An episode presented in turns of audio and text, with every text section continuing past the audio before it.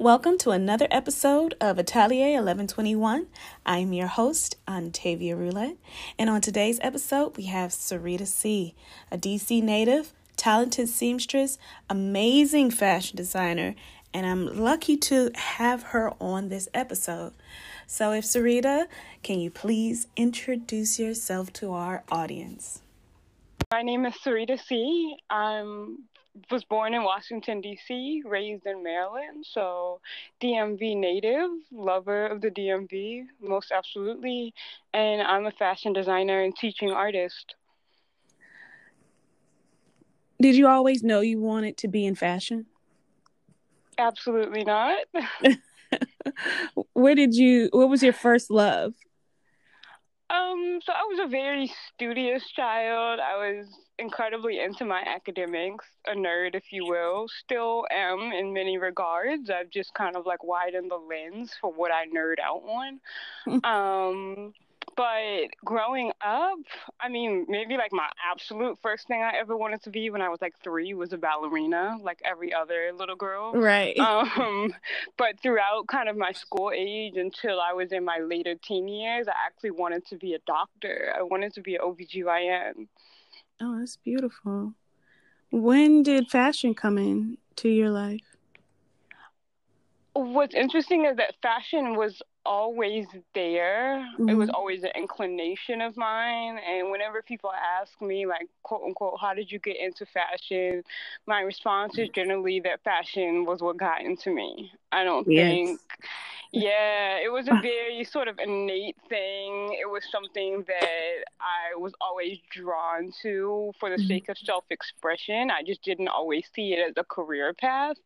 Um, I'm sure our convo will go more into that later. But I, I can remember, you know, ripping apart my clothes from a very young age, yeah. things that my parents bought, you know, quite recently uh-uh. and just being like mm, no this doesn't suit me anymore this isn't giving me you know the vibe that i want to give off.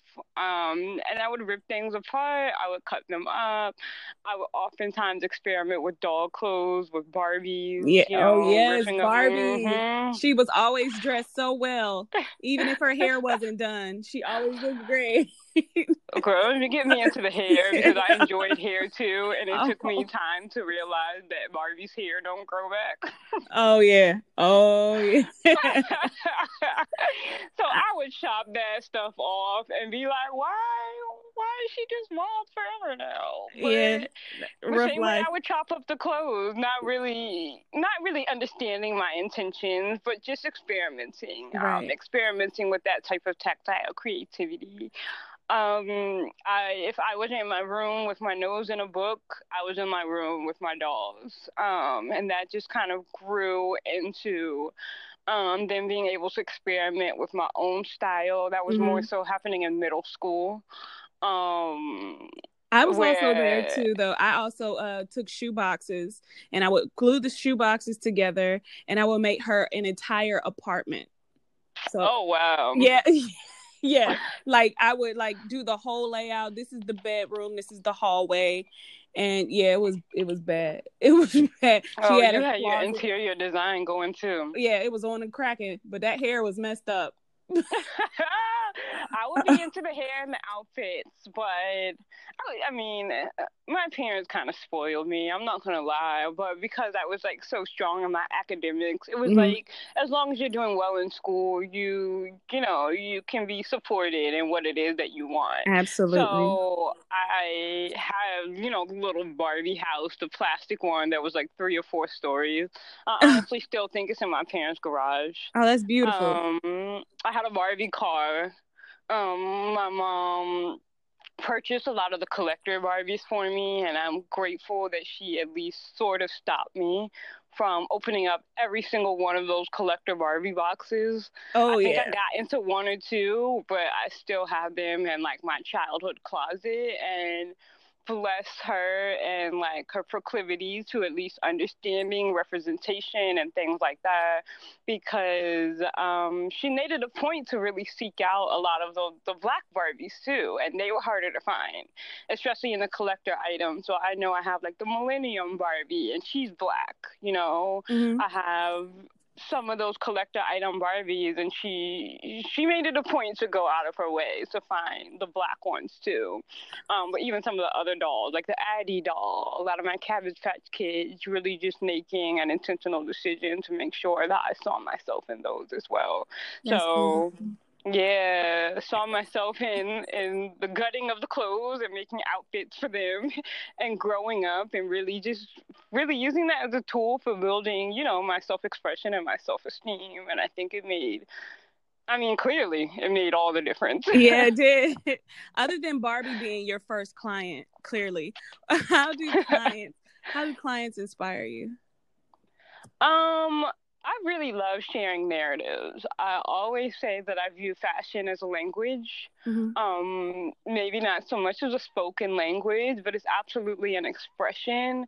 It's can be used as an incredibly strong communication tool. Mm-hmm. Uh, for the most part, you know, that's that is the first impression that people get from you before you're even in close enough range of anyone to share words.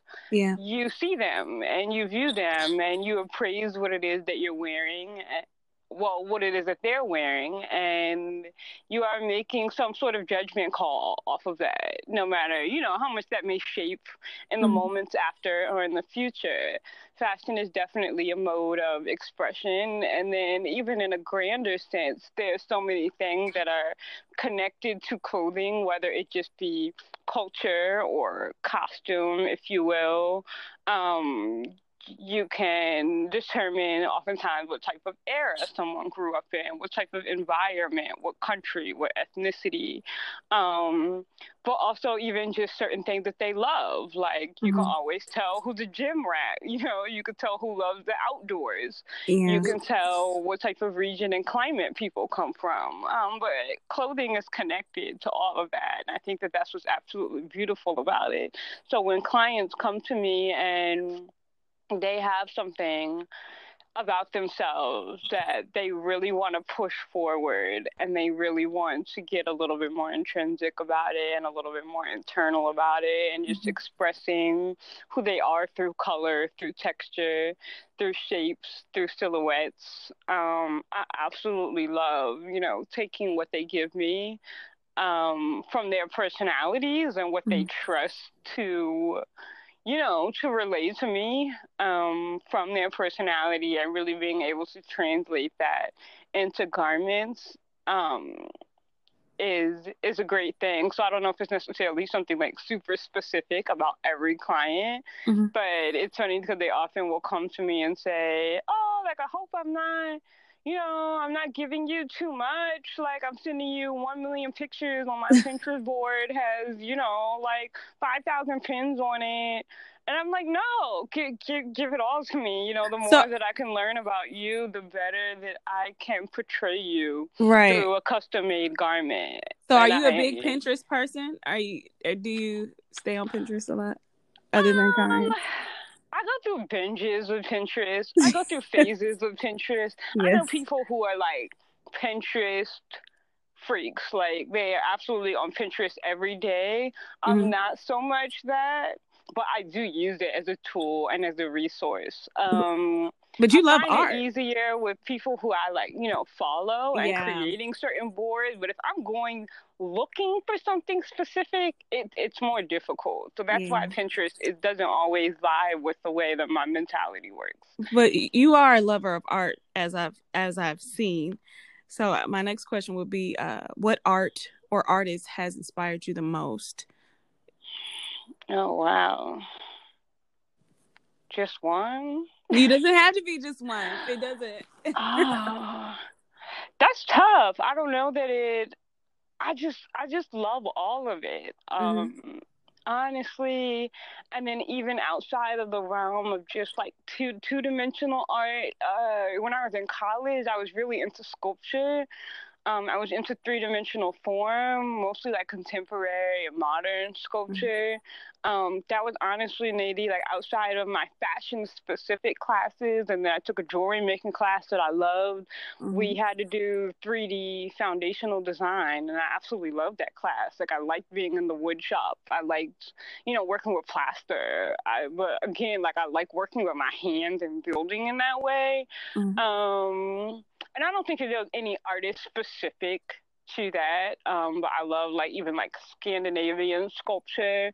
Um, but then I also love, excuse me, like some of the OGs, like Faith Ringgold is obviously a great black woman artist. Um, when we get into, I like photography as well. So like Gordon Parks comes to mind. I love Basquiat. Um, there, I mean, there. Honestly, the list goes on. So many. It's so many. I, well, out of your own collection, because I, have seen that you have a small, well, not for what from what I've seen, you have a, a collection. What is your favorite piece that you have so far? Oh, that's I don't know. I love them all. And then so I think you're talking about my studio, my studio yeah. gallery wall. Mm-hmm. So my mm-hmm. studio gallery wall was just very intentional. I wanted to source different art pieces from local artists and black artists. Mm-hmm. Um and women artists as well. So basically just, you know, people who are generally marginalized artists. Um, and there are a couple ones that come to mind. I have a James Baldwin portrait that's actually a print that was made by Des, and she used to be in the studio directly next to me. Mm-hmm. And the great thing about that is that she actually painted the original with coffee. And oh. she, yeah, she has this, this little story behind it about how she drinks coffee daily. And it takes her the whole day to finish one cup of coffee. she was saying, but she started. She she's a a wizard with watercolor, so you can already kind of see how that's translating. Oh, absolutely. But she said, yeah, she said that there was one day that she was sitting there and the coffee, and she's doing her watercolor and her portraits throughout the day, and her coffee is there, and her coffee is there. And then one day she just decided to dip the paintbrush in the coffee mug instead, and she noticed that the longer the coffee was out throughout the day, the darker it became. Mm. And so using that as a pigment, you know, That's the saturation beautiful. of brown.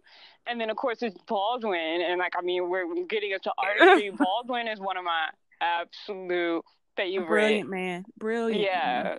Baldwin and his pen and like Audre Lorde is another one that I love. Mm. Nikki Giovanni is another one that I love. But Baldwin is amazing. Um, and so those brown, those brown tones, obviously getting into like the very unique features of this black man. Um, yes. yeah. So when I saw it's actually her, the print was like tucked away uh-huh. in her little print rack, and it was only maybe from like his eyebrow region up. And I remember walking into her studio that one day, and I was like, "Oh, is that a Baldwin?" And she looked at me and she was like, "How did you know that?" And I was like, "Oh, girl, I be knowing. I be seeing my uncle Jim, my uncle Jimmy. I be seeing him." So, and she just allowed me to just. Ha- she just gave me the print, and she told me the story behind it. Um, so that's one of my favorite ones. And then another that just immediately comes to mind. Um, there's a young a young man by the name of Dew who uh, is an artist, uh, a painter, and he also does graffiti and street art out of the Southeast. Mm. Um, and he he's the best thing. If y'all ain't up on Do, you gotta find Do on Instagram. Yeah, like, send me the link. This is not even a sponsored. Like, I know. Uh, he's not I mean, sponsoring sometimes me when this. it's that good, when it's that good, it doesn't even matter yeah, send me the link to his stuff and I, will look it up and I'll, I'll, post it on, on my Instagram. And I'll, yeah, it's like Dew World Art, but the D, Dude. and then it's a three, like a backwards E sort of thing. So D three technically W, and it's like World Art. I'm sure he'll start popping up. Um, he is just the best kid, honestly. He's so wise beyond his years, mm-hmm. but his artistry is fucking phenomenal, man. Oh, um, and I met him at Art All Night in Southeast at Congress Heights. So mm-hmm. that's the one Kiana runs. Um, and Kiana is dope too. Um, I'm trying to get one of Kiana's pieces on my wall as well. Oh yes. Yeah, one of her one-liners, but I just can't figure out which one I want. she is a bless. She is. Uh... Yeah, I have one of her face yourself um, sweatshirts, and I have some other yeah. things from her. Um, She's doing um, some great things. She really amazing. is. Every time I can get a chance to support, I do. Every every chance I get, she is she is amazing. That's all I can say. She is.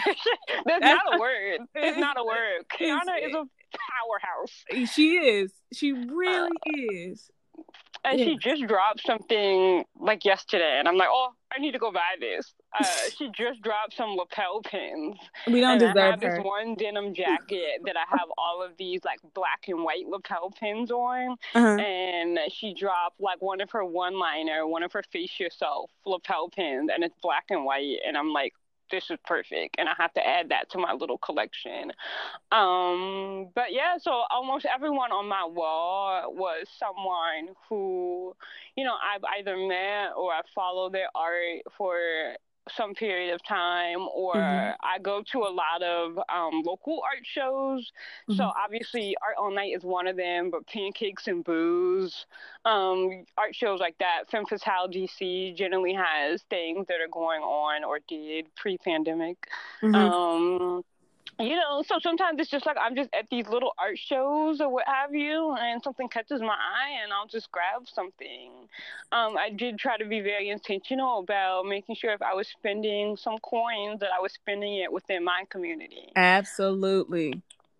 Absolutely. Yeah, so, so, all of those pieces, and some of them are just like dumb little things that I made. Like I have some like wire and textile mini sculptures that I hung on the wall.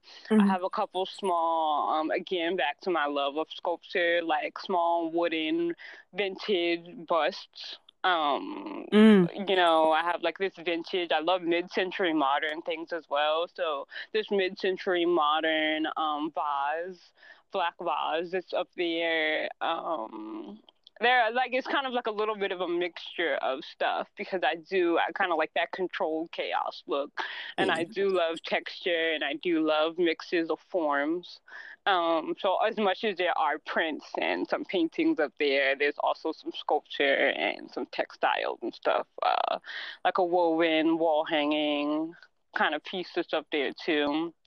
Um, yeah so it's a mix of stuff. All of it means a little bit of a something to me that's beautiful. I can hear the joy in your voice as you talk about it. And with that, I, it, it's a perfect segue to my next question. Like, how does your art and your choice of art assist you in your creative process? Oh, dang. And the creative process specifically, it keeps me motivated. Mm-hmm. Um, the creative process is is a journey. It's a journey that's never linear. Um, you hit walls, you hit potholes, you hit obstacles in every way. Sometimes you have to yield off on a tangent and come back. You got to loop around. You got to spiral. Um, and art is something that's so I guess, malleable to me that it really allows you to shape it. You can mm-hmm. shape it as you go. Right. So even if you hit this wall, you can creatively troubleshoot it. You know? Right. There can, is no wrong. There is no yeah, wrong. Yeah. Yeah. It mm-hmm. just lends itself to the integrity of what it is that you're doing. To me, it makes it more authentic. Mm-hmm. So that removal of this quote unquote mistake. Mm-hmm um, although it is still, you know, high pressure, especially when you're working with clients specifically. But like that removal of something being labeled as like, oh, it's a mistake or it's wrong or whatever, it, it just allows that process to be a little bit lighter, a little bit lighter. Right. You can grow through those mistakes, quote unquote. You can learn from some of the waywardness of it all and Mhm. maybe reapply yourself differently next time. Um, but it's just it's just so malleable and it's so moldable that it it makes the creative process uh, a little bit more explorative, you know. Right. Um, but then at the end of the day, you also have to be open to that as well. And Um, other I think that that can be difficult for some people, but you have to be Yes. open to, ha- to being able to explore and for everything to come out a little bit different every time. And that can be off putting for some people, but it's something For that I, I happen to enjoy. Yeah. For a perfection perfectionist, it can be it can be painful. it can be It's, girl, listen. emotional. Can- very emotional. I mean, even for non-perfectionists, Uh, it's yeah. emotional. Like, Yeah. Uh, it'll yeah. put you through the ringer. yes, it will. Um, I, you know, I find I find joy in creating for a client, but there's nothing like doing personal projects. You know, what brings you the most joy when you do your personal projects, and why? Oh, that is just unadulterated. That there's that it's just it's just me. Um, art is to me as empowering for you know a community as it is for an individual as well. Mhm. Um, and it's funny because my personal projects don't always as much energy as I Mm. would love to give them because capitalism. yeah, yeah, Um, yeah, yeah. Y'all think people be thinking these fabrics are cheap. I'd be like, oh, okay, girl, Yeah. um, girl. But those the personal projects do also in a you know, if we look in very, very long game, Mhm. they do seep back into my custom commission based work as Mhm. well. Because the, I've noticed that the more personal projects that I do, the more I showcase myself, the Mhm. more it attracts clients who are just in the same mental and spiritual and aesthetic space that I'm in. Oh, Um, when I first started, that was a little bit more difficult because people didn't really know me. Right. You know, they didn't know my aesthetic and my work, and I had to do a lot more management of expectations or just sort of like maybe stepping outside of myself for some commission that weren't you know truly in line with who I am as an artist and as a creative Mhm. and again capitalism but it's just you know to kind of make that coin to keep things flowing Yes. um knowing that at the end of the day like the more that I work and the more that I work the more that it would shape itself That's that beautiful. kind of artistic identity. Um, and now I find that I don't have to work so hard getting clients who vibe with me.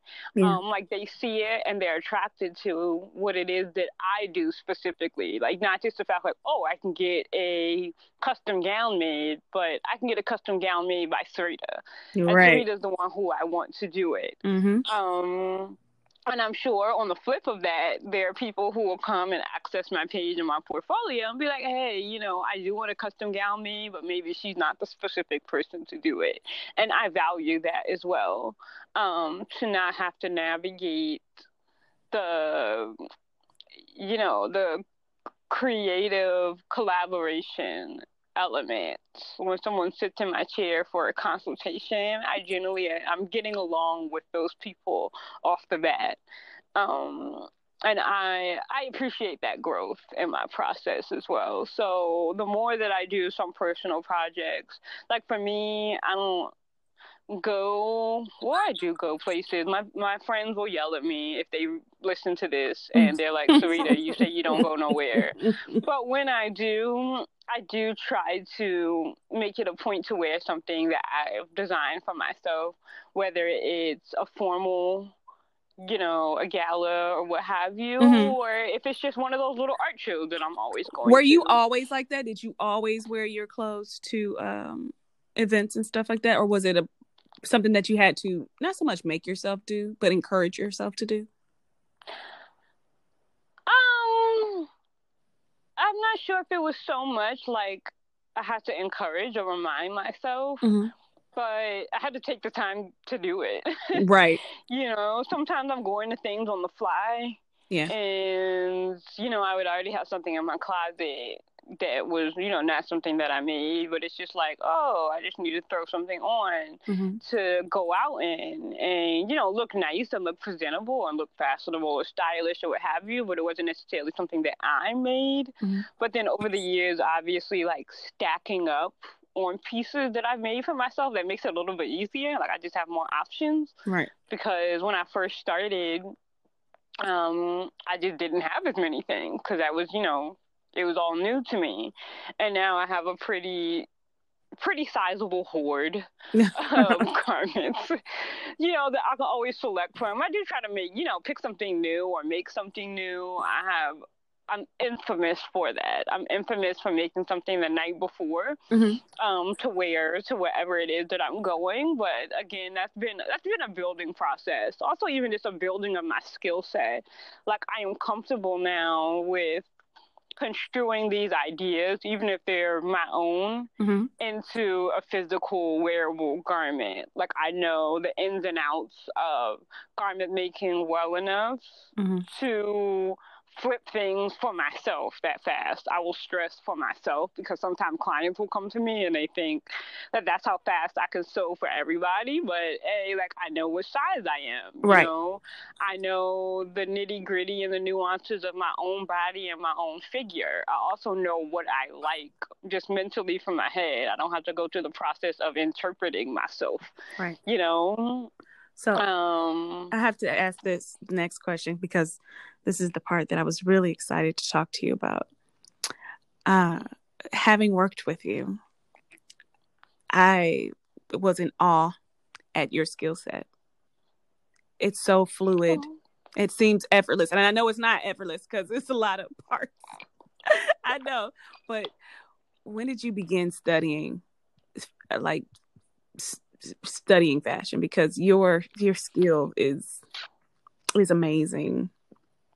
Oh, thank you. thank you. It's so interesting to hear people from the outside looking in because sometimes I'd be like, oh, I don't know what I'm doing. I, I know I know what I'm doing. I do, I do. I know I know what I'm doing, but at the same time, because everything is custom, mm-hmm. I don't do anything twice, and so that's that's uh, that's when it comes into like, ooh, girl, how am I gonna make this into the thing that we're all envisioning in our head? Because right. I've never made it before. Um, but the application of those skills. Um, when did I start seriously studying fashion? So outside of my ripping apart my clothes when I was little, um, and my parents did eventually buy me like you know them little fake sewing machines. Yeah. um, they always broke. them things get on my nerves. They will always break. and that's what it wasn't me breaking it. They would literally just break. Yeah. Um, but as I got into high school, and it was quite obvious that this was still something that I was inclined towards, and I actually went to high school on a science and technology scholarship again nerd again thinking that I wanted to be a doctor. Um, and that science and technology scholarship means that I was taking these AP physics courses, these AP bio, these AP AP AP science, um, doing engineering courses, all of those things. And as much as it was like, uh, I could do this if I applied myself, I didn't see the love in it. I didn't see the passion in it. Um, but I always did have one school in mind that I wanted to go to, even when I wanted to do pre med, and that was Syracuse. Mm-hmm. Um, I don't know why I was so drawn to Syracuse all the time. Um, I was a big sports person, and that was when Carmelo Anthony and the Orange Men won the national championship that year. Was when people were starting to like really look into the colleges that they wanted to apply to. And so Syracuse was just on my radar because it was a good school. I also didn't want to go to school close to home. I wanted to get away, I wanted to explore. Um, but the great thing about Syracuse is that it has a program called Summer College for high school students. And you essentially are applying to go to a six week intense course for college credit and you can quote unquote pick your major for those six weeks during the summer. And they had engineering i think is one. Probably communications is another. But they had the fashion design program as one. So the summer after my junior so in between my junior and senior year of high school as i'm really just trying to figure out maybe not where I want to apply to go to school, but what I want to study. Mm-hmm. Um, my parents were supportive enough to allow me to apply for that program in fashion design and pay for me to go. And I think I called my mom like the second day, hey, I don't want to be a doctor anymore. this is a like this is it. And so I think that was really the beginning of my formal training because it was like we had pattern drafting classes, we did draping, we were working on industrial machines. Me as I, I was probably actually 17 at the time, just mm-hmm. had turned 17. Um, and you know, really going through what fabric choice and why that's important, fibers and mm testing fibers, but also more conceptual design yeah. um, things as well. And so I just really fell in love with the creative process in that way. And I realized that I really loved this. I really loved this thing. And I also really liked the faculty and the staff. Absolutely. that were there as well and they had you know their regular faculty you know so those are the people like if i applied to go to school here these are the people, the professors who would be teaching me. Um, and so I really enjoyed them as well. And so that was, I mean, that was really the beginning, the beginning of the end. you also studied abroad, though, didn't you? I did. So I ended up going to Syracuse. I only applied to two schools, girl. Mm-hmm. I applied to Syracuse and I applied to Drexel. And I kind of knew I was always also very intuitive as a child. Mm-hmm. I'm very I'm weird, okay? So like something about me knew that I did not want to go to an art specific school. I didn't want to go to a place where people were only like me. Right. I wanted to be stimulated by other people, by a diverse environment, mm-hmm. by people who have different interests. That's always kind of been um, the tribe I've kept around me from when I was very young. Um, my mom always talks about me and my friends. She's like Syreeta and her others. Oh, like, oh, mom. my mom is wild, but she's not wrong about it. She's not wrong about it at all. Um, I just like that stimulation, and you know, it yeah, it leads itself all into me loving client work too. Right. Some people do not like client work, and I understand why like it is a lot. It yeah. is a lot to have to get to know someone in that way and to be able to translate their ideas when they can't even really tell you what their ideas are. Yeah. It can be difficult. It can be ups and I, downs. I just like it. There are yeah. of, uh, emotional ups and downs, especially if you're an empath who takes on a lot of emotional weight, especially when it's a wedding or something like that. Mm-hmm. And then the other yeah. part is, and then after it's done, sometimes you don't ever see these people. I was like, I just invested this time in this relationship, and you just gonna leave me? no. Yeah, it can be difficult. Yeah, yeah, it definitely has its nuances for sure. Um, Girl, I forgot what the question was. You asked about studying abroad. yeah. So, oh yeah. Okay, I got it. I got it. I I was just saying that I didn't want to go to an art specific school. Yeah. So that's why I only applied to those two schools. So they were fashion programs within mm-hmm. a larger university. Um, and you know, good schools too, because I was always under that impression like, oh, what if it don't work out? Right. What if I want to switch? I don't want to have to switch schools completely. You know, I don't want to have to uproot myself. Mm-hmm. Um, and I, again, going back to like, I don't play sports. I'm not an athlete, but I really wanted a college experience. You get me? Mm-hmm. I really wanted the concerts. I wanted the social life. I wanted the sporting events. I wanted all of that. I didn't want. You don't really get that with art schools. Um, and I wanted it to be big in a major way. Like I, I wanted that stimulation. So um, that's why I ended up choosing Syracuse.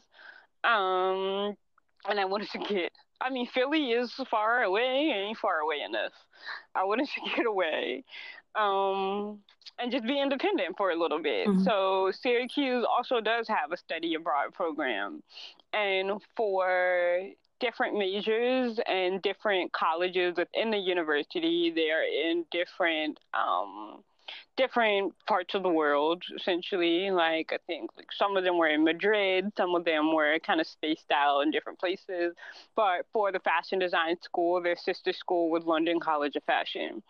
Um, so I studied abroad in London for a semester, and it straight up changed my life. Mm-hmm. Um, I don't think I've ever been so broke.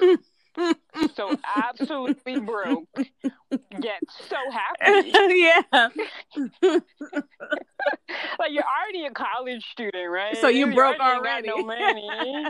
then uh, you know, work study program ain't happening abroad mm-hmm. at all you know, and then I decided to go to probably the most expensive freaking place that you can go uh-huh. to study abroad. Like, and at that time, the dollar meant like nothing to the British pound. It was like two to one. So imagine, like, they have obviously their own restaurants, but I will always use the example of McDonald's. Like, they had a McDonald's in whatever Hyde Park area, what have you and you would go to McDonald's and you would get a Big Mac meal and say it's six pounds, seven pounds. In the U.S. dollar, you paying fourteen dollars for a Big Mac meal. Not today. We not. no. that was that was the exchange rate at the time. And I think for the euro, so when I would go travel, it was more like 1.5, 1.7. Mm-hmm. Not as bad, but still bad. Right. So it was it was a struggle. You were broker and broke.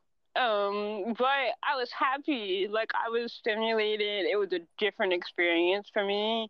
Um, it was a challenging experience for me, but London is just really a quirky place. Quirky is a really great word for that place. Um, so to be in a, in a country, but also a city that has so much more history also than the U.S. had. I think that was really my my most major observation from the beginning is you really have this unique mix of old uh, old old history old architecture old buildings mm-hmm. you know but it's still a metropolis it's still a modern urban area um, and the people there and the way that they dress and all of these things. So this this modernity and stark contrast with an environment that is so vintage um, Visually stimulating. So, oh, I know it yeah, was. It was just wild. It was wild, and I think even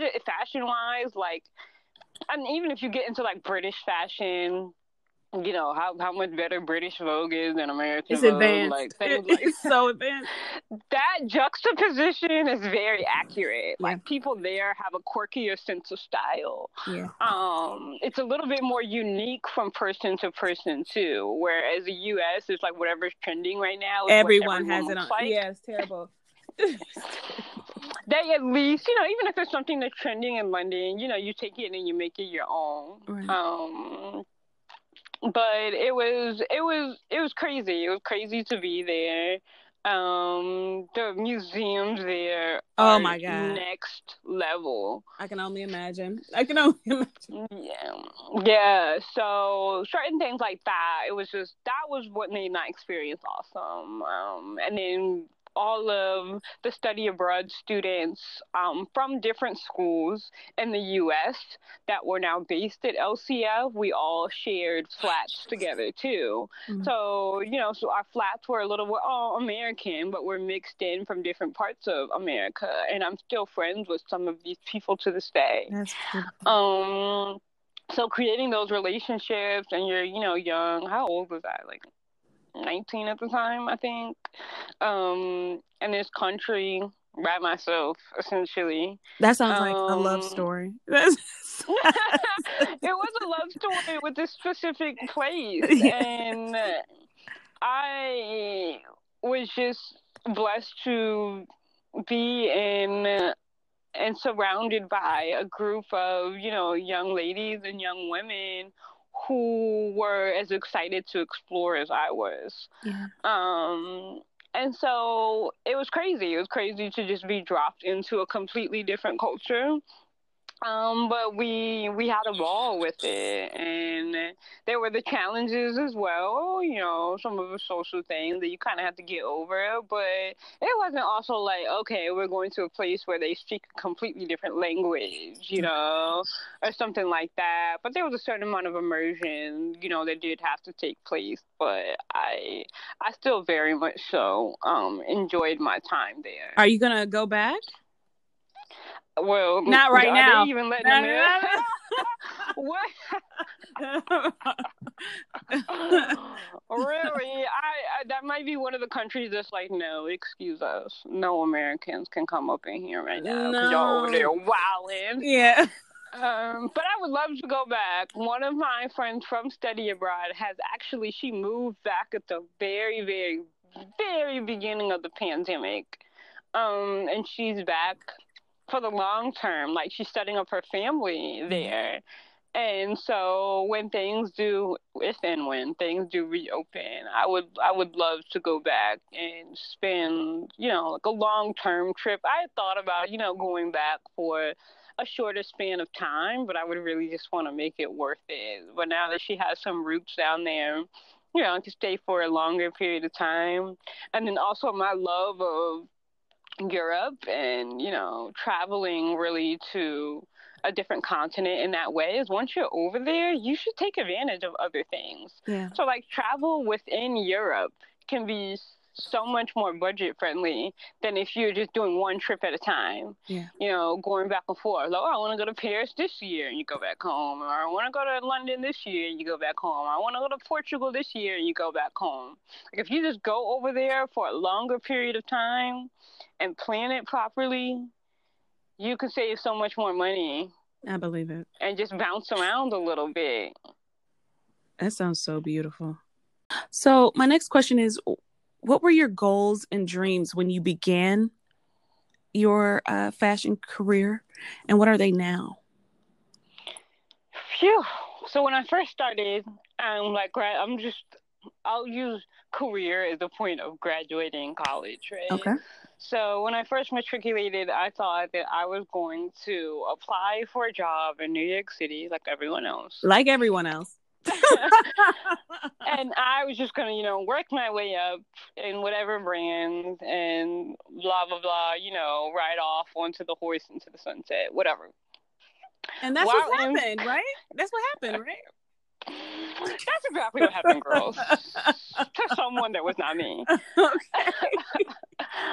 um, while in college, you know, I'm always the type of person that just I try to just try things. Um, mm-hmm. I think that that's a very big notion that I love about art, just in general. So even when I get into teaching and all of that, exploring. You're gonna hear me say that word a lot. Mm-hmm. So there's expression and then there's exploring, and there's those are the two big things about art and creativity in general that I love. But I, I tried to always try things before I committed because when I commit to things, it's going 110%. Um, so when I was in college, I did internships. You know, I did New York Fashion Week. I remember doing New York Fashion Week like the last season that it was in the tents in Bryant Park. Um, mm. I interned in during you know an entire summer on Fashion Ave in a corporate setting. It wasn't for me it just wasn't for me. And I'm just like corporate and creative realms is still very corporate. So all of those nuances, all of those challenges, all of those even and I'll go as far as to say like injustices and prejudice and biases mm-hmm. that exist in any other corporate realm, art is is not removed from that. Um and I won't even be like, unfortunately, like no, that's the that's the reality. Yeah that is a thousand percent the reality. And just because it may employ a more liberal, quote unquote, demographic of people does not make it exempt from the fact that this is still corporate America. Mm-hmm. Um, and it just wasn't. It wasn't for me. It wasn't my vibe. And I don't mind being a change maker in many regards, but I don't like bullshit. Yeah. Um, I really don't. I have a very low tolerance for it. Um, and if I also find that there are many different ways to affect change, and you know sometimes things that are more gra- grassroots and are more actually on the ground will benefit a certain type of person than trying to like infiltrate a system quote unquote and change it from within when you're still going to be met with a lot of that red tape and a lot of those glass roofs, if you will, glass ceilings. Um, and then so that that was that was part of my decision to not go corporate, but then also just like the lack of love that I have on in working on ideas that aren't mine. Yeah. You know, so like when you go corporate, you're still committing to another company's agenda. You're still committing to another company's mission statement and it, it didn't excite me the same. It didn't excite me to also have to give up some of those tangible parts of the creative process that I really love so much. So when I'm working on custom commissions, I really get to work on everything from start to finish. So everything from conceptualization to construction to completion, I'm a part of every step of that process, and mm-hmm. I really love as much as it is like hard work and daunting and psychotic of me, yeah. I really love seeing it all come to life in that way. Mm. I have friends who I went to school with and they sold their sewing machines like the day after graduation. They're like, I'm never going to use this again and I never want to. Oh, no. That's yeah, good. I like to sew though. And I, I get that notion. I yeah. get that notion. There are people who you know, love illustration so much more. I don't like to sketch, which is funny. I don't like to do it. But like there are people who love different parts of the process. Right. In different ways. And I just really like to construct. Um so So with that know, I just kind of began realizing what was and was not for me. Right. So when I decided not to necessarily jump into the corporate arena and I came back home and I kind of did not know what the hell it was that I was going to do. Um, I actually, like, my first job was more so a teaching job. And when I was in college, my work study program was actually in tutoring and mentorship, although not anything art specific. Mm-hmm. And so that kind of just translated a little bit quicker, like getting into teaching for summer programs that was a little bit more creative and that just really helped blossom a love of mine in terms of being a teaching artist and being an instructor and being able to pass on some of those things that I love so much um, that I'll probably also never give up doing. Um, mm. but that was my first job still as I was trying to figure it out. And honestly, most of my quote unquote first jobs were education related. Um, and then I had remember like I went to school for science and tech in high school. Right. I think most people knew that I was like going to Syracuse, and everybody was like, "Oh my God, that's a great school!" Da da da da.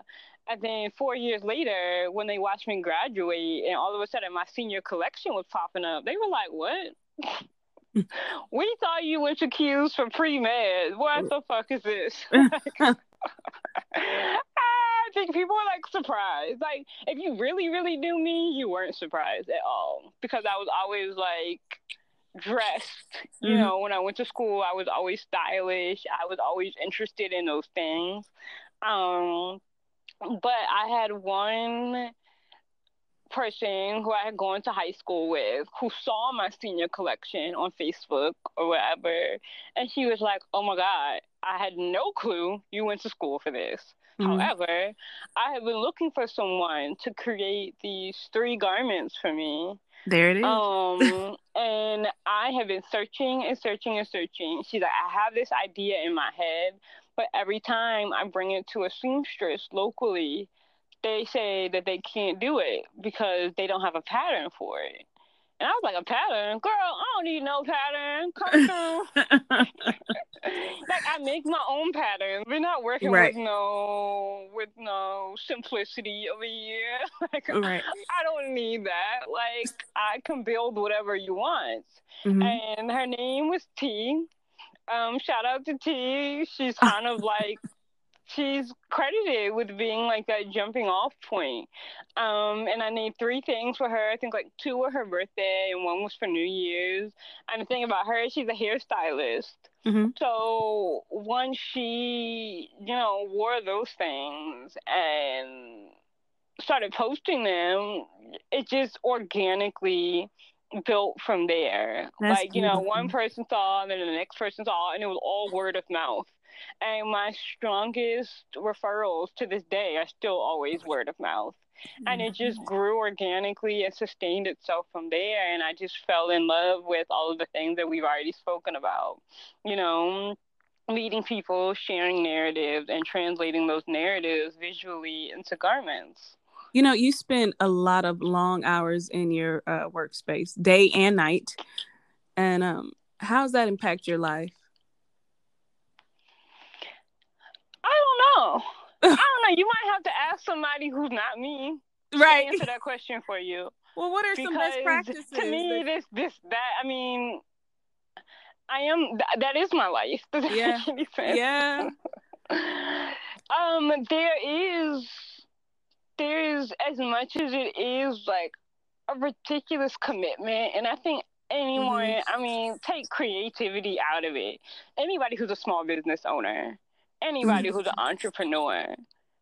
Like, especially one where you're really building it brick by brick from yeah. the ground up. I'm not yeah. talking about trust fund babies.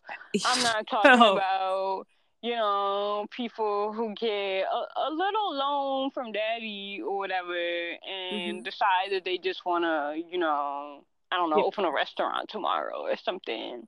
But people who are really like on the ground with their business i think that that's you know those long hours reflect upon any of us. Yeah. Um and it's difficult and sometimes it really does take away from social commitments or what yeah. have you.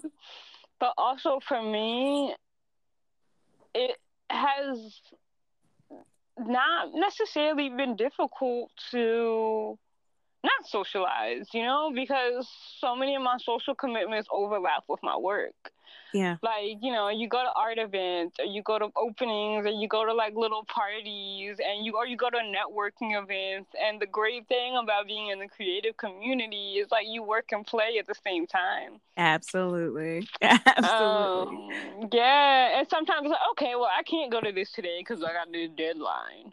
I don't think that that's, you know, anybody who is a young professional is exempt from that. Like, I can think of friends who work in other industries, and sometimes, like, they can't do certain things because it's like, oh, they have like this contract or this deadline or this thing that they need to finish. Mm-hmm. Um, and as difficult as it is to spend long hours, sometimes it, it honestly, it just, it is by choice Abs- like yes. I want to commit to this project. I want to, you know, see it come to life in a certain way, and I might be tired, but it's not that type of tired where I'm resentful. Because you love um, what you do. Um, yeah, I really yeah. do, and it's it's challenging in so many ways, and sometimes like like damn, I am tired and I don't feel like doing nothing today. But I don't I don't feel put off if that makes sense. It does. Like I don't look back on it and be like, oh, I shouldn't have spent X amount of time doing this because yeah. that's just what I chose to do and that's what I love and enjoy doing. Well, um, I know um, that people love seeing what you do. I love seeing what you do and it's it's really beautiful. Thank you. Thank you. I'm I'm you know, I'm glad that it it resonates with people um, and people feel inspired by it. I think that that's also like a very big part of what I do. Like I always kind of preach authenticity, and sometimes it's difficult going into it, not necessarily knowing or understanding what the outcome is going to be, but remaining true to yourself and what you do and having integrity in what you do and investing in yourself those are those are the overarching principles you know you can apply mm. that to fashion you can apply that to creativity but you can apply that to anything that you do in life. Um, and i think that's what's important and that's what makes these things worthwhile. And with that being said how can people find you and get in contact with you? Sure so pretty much all of my platforms are all Syreeta C Fashion. And so my name is spelled S Y R E E T A C Fashion. It's singular, so sometimes people throw an S on the end, but it's singular. So Syreeta C Fashion on Instagram. Um, my business Facebook profile is Syreeta C Fashion on Twitter, on Pinterest. And if they wanted to contact me directly via email, it's contact, again, which is also singular. So contact at syreetacfashion.com. And syreetacfashion.com is my website also. Thank you so much for your time and talking to us today. I greatly appreciate it. You're more than welcome. Thank you for having me. All righty.